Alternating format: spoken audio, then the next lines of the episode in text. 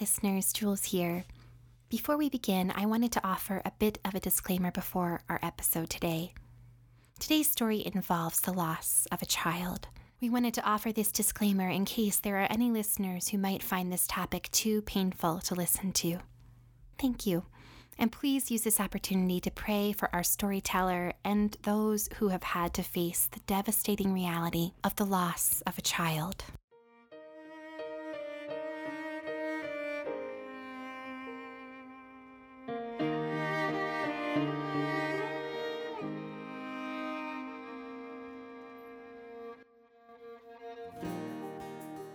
Tori Oswald lives in southeast Missouri with her beautiful husband and three wonderful cats. She is a lapsed blogger, a trying Catholic, a decent wife, and a lazy Marian devotee. Find Tori on Twitter if you're brave at Thealo Beer, like theology but with beer. and I, I just absolutely love that. Listeners, we ask that you sit with us, pray with us, and learn with us as we listen to Tori's story of faith on her journey to the manger.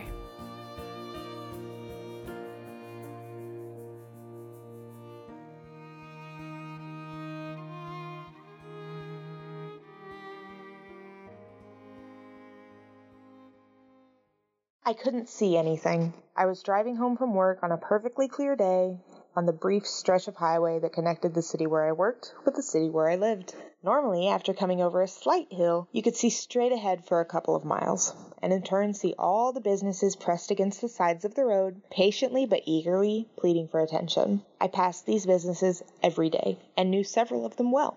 They were landmarks of sorts. They helped me figure how far I was from home. But this day, I couldn't see any of them. A few weeks prior, I had pulled off this same stretch of highway and into a gas station to wait out a rainstorm. It had come on very suddenly, and as I passed over that slight hill, I realized I couldn't see a few feet in front of me, let alone miles. The brightly lit exterior of the gas station became a north star for me as I maneuvered off the road and into the parking lot. When the rain finally slowed down, I went home. But today, it wasn't overcast, and the lights of those businesses huddled together along the side of the road didn't stand out at all from the sunshine. Still, I somehow managed to make out a stoplight. A few turns later, I parked in the Walmart parking lot and tried to catch my breath, which proved difficult to do between cries of agony. I was crying. I was broken and feeling totally shattered. A part of me had been ripped away, and my soul had been bleeding out for years. I called a friend and told her I just didn't know what to do about my miscarriage. It took her a moment to realize that I meant the one that I had had in high school several years prior. You're still thinking about that? She sounded sincere, if a little confused. I had mentioned my miscarriage to her maybe one time, right after it happened, only to report that I had had one, since we had just discussed my pregnancy. I told her yes. I never stopped thinking about it. It was quiet as I sat shaking in my car, sputtering snot and tears through strained breaths. An entire world seemed to fall apart around me, a facade I had created, an illusion for myself in which this had never happened, even though it was constantly in the back of my mind. For years, I had woken up late on days that I had been able to sleep in, only to resent the absence of the sounds of little feet, accompanied by a little voice waking me much earlier. I had attended family functions and felt the sharp absence of another soul.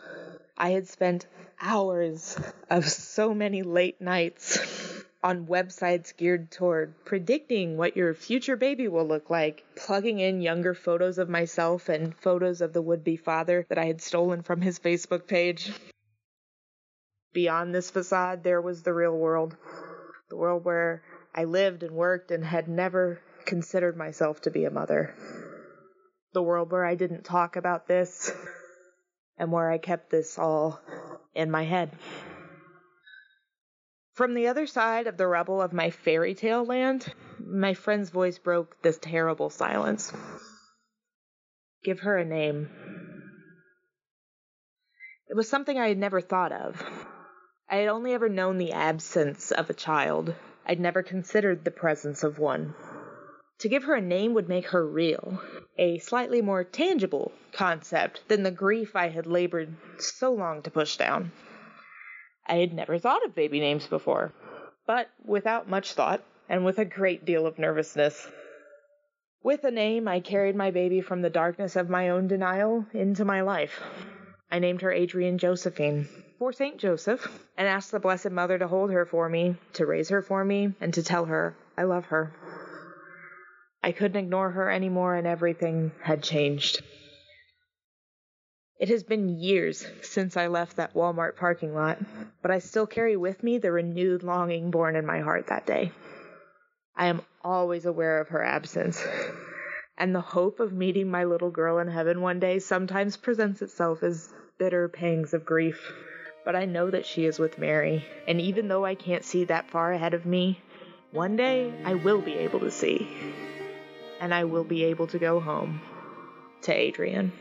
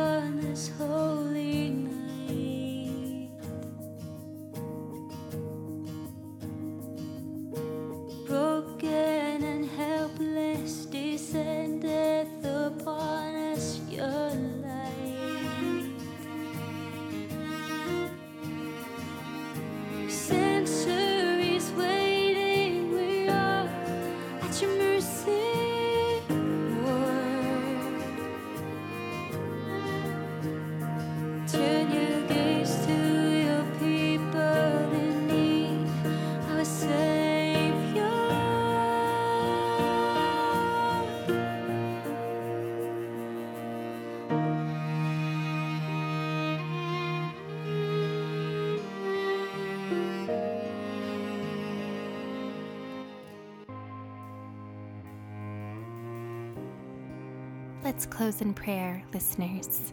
An Advent prayer by Caryll Houselander. Be born in us, incarnate love. Take our flesh and blood and give us your humanity. Take our eyes and give us your vision. Take our minds and give us your pure thought. Take our feet and set them in your path Take our hands and fold them in your prayer. Take our hearts and give them your will to love. Amen.